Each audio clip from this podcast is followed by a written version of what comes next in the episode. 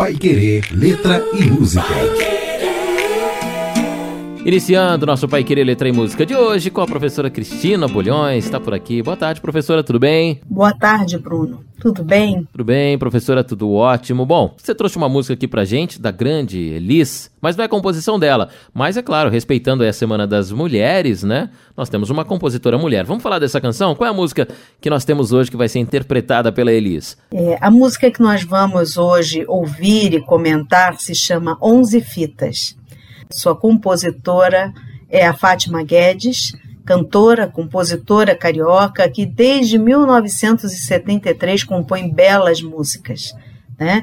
E neste mês de março, é, além da compositora mulher, né, nós trouxemos também ah, uma intérprete também inesquecível para nós, que é a grande Elis Regina, né, que conferiu a essa música uma interpretação belíssima, bastante adequada ao tom forte que vocês vão perceber nessa música. Essa versão da Elis Regina, nós é, vamos perceber que ela foi apresentada no 13º Festival de Jazz de Montreux, na Suíça, em 1979 mesmo ano, por acaso, do lançamento do disco de Fátima Guedes, intitulado Fátima Guedes, né, no qual ela insere essa canção. Né? É, essa canção foi composta especialmente para uma peça de teatro chamada O Dia da Caça, de José Louzeiro. Nessa música, como já dissemos, de autoria feminina, vai chamar a nossa atenção a temática social, policial, política, de certa forma, como um objeto de preocupação da compositora. E isso é muito interessante, porque desfaz a ideia de que a mulher se concentraria apenas em temas relacionados à vida doméstica ou relações íntimas, de amor, de amizade, de família. Então é aqui muito interessante também para nós conferir essa, essa temática tão diferenciada. Né? A imagem da violência na letra é bastante flagrante. Inclusive, em algumas versões, nós ouvimos é, uma, uma sirene policial ao fundo, né, dando uma cor maior para a própria música, uma vez que é, se trata de uma ocorrência policial. Bom, então essa música aí tem é, quatro é, estrofes, né? Estrofes são conjuntos diversos, e no primeiro na primeira estrofe, que nós temos, por engano, vingança ou cortesia, estava lá morto e posto um desregrado. Onze tiros fizeram a avaria e o morto já estava conformado. Então, com essa abertura, nós já temos a, a, a vítima do crime, embora ainda não saibamos o motivo dessa, dessa morte, dessa morte violenta, né? Engano, vingança, cortesia. Né? Então a gente percebe aqui uma ironia muito forte, né? Qual seria o motivo de ele estar morto? O que importa é que ele está morto. Então não interessa muito porque ele está morto e, inclusive, nós temos aqui um desregrado, que seria um adjetivo que talvez é, justificasse o fato de ele estar ali morto, né? Não há, portanto, o que fazer nesse momento, né? Então, realmente, no caso de avaria, por exemplo, né, quando nós dizemos, nós lemos 11 tiros fizeram a avaria, é curioso porque a palavra avaria normalmente está associada a coisas, né? E não a pessoas, né? Então, a avaria do carro, né? O carro foi avariado mas aqui é uma avaria num ser humano. Né? E isso já denota uma banalização da violência e no que nós podemos chamar de coisificação ou também reificação. O que, que é isso?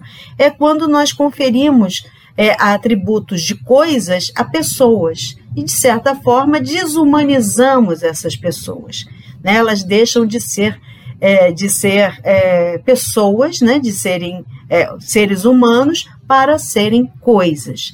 Né? E isso, é, não que a, o eu da canção pense assim, mas é assim que está posto, está posta a cena diante desse eu da canção.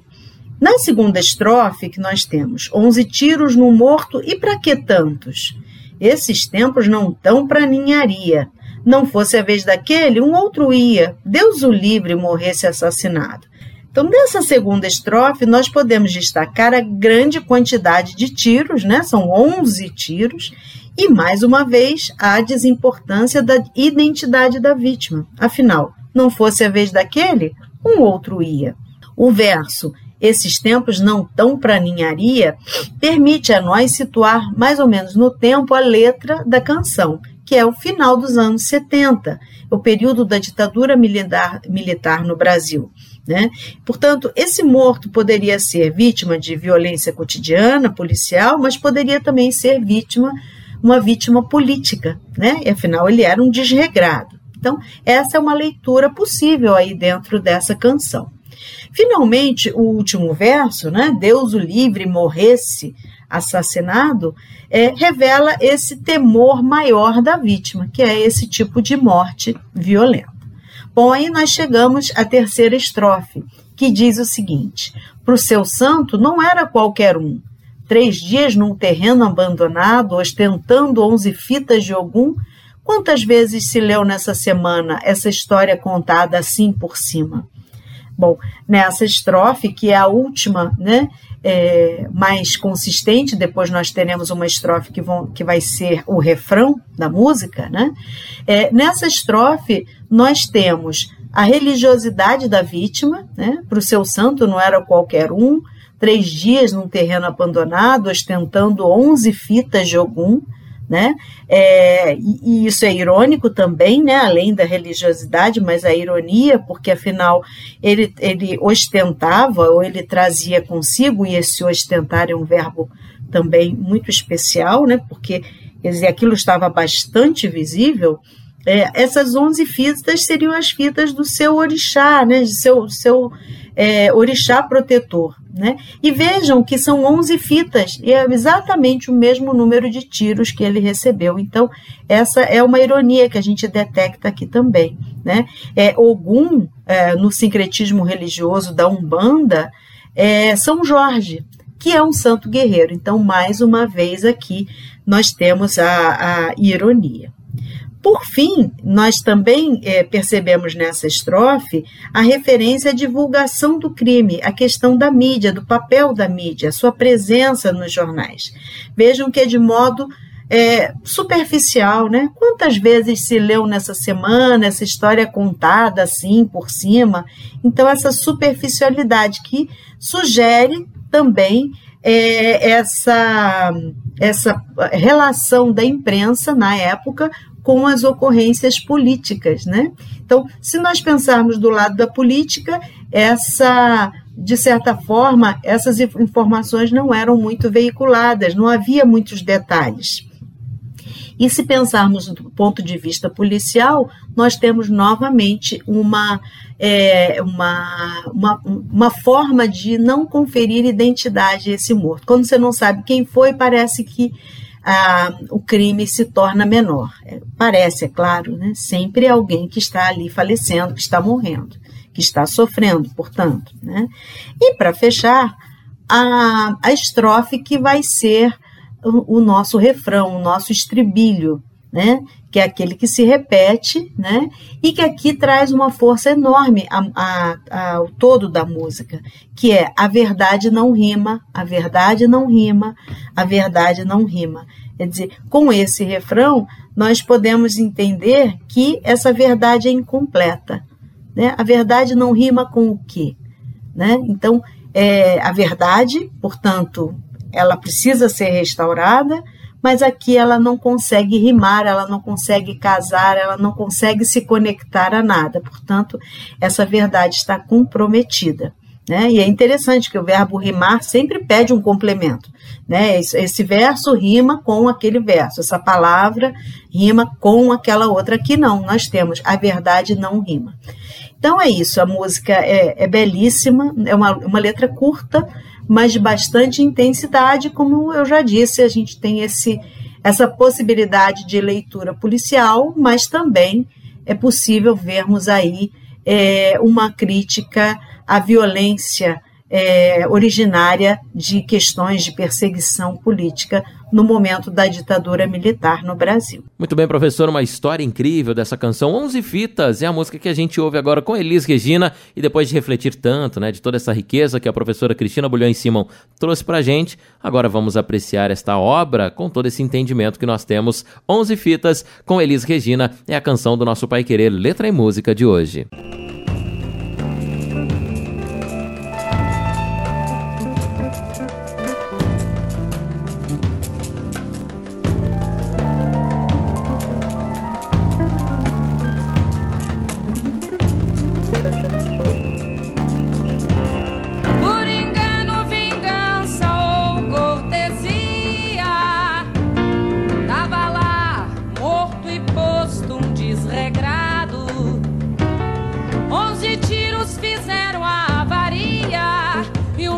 já tava conformado.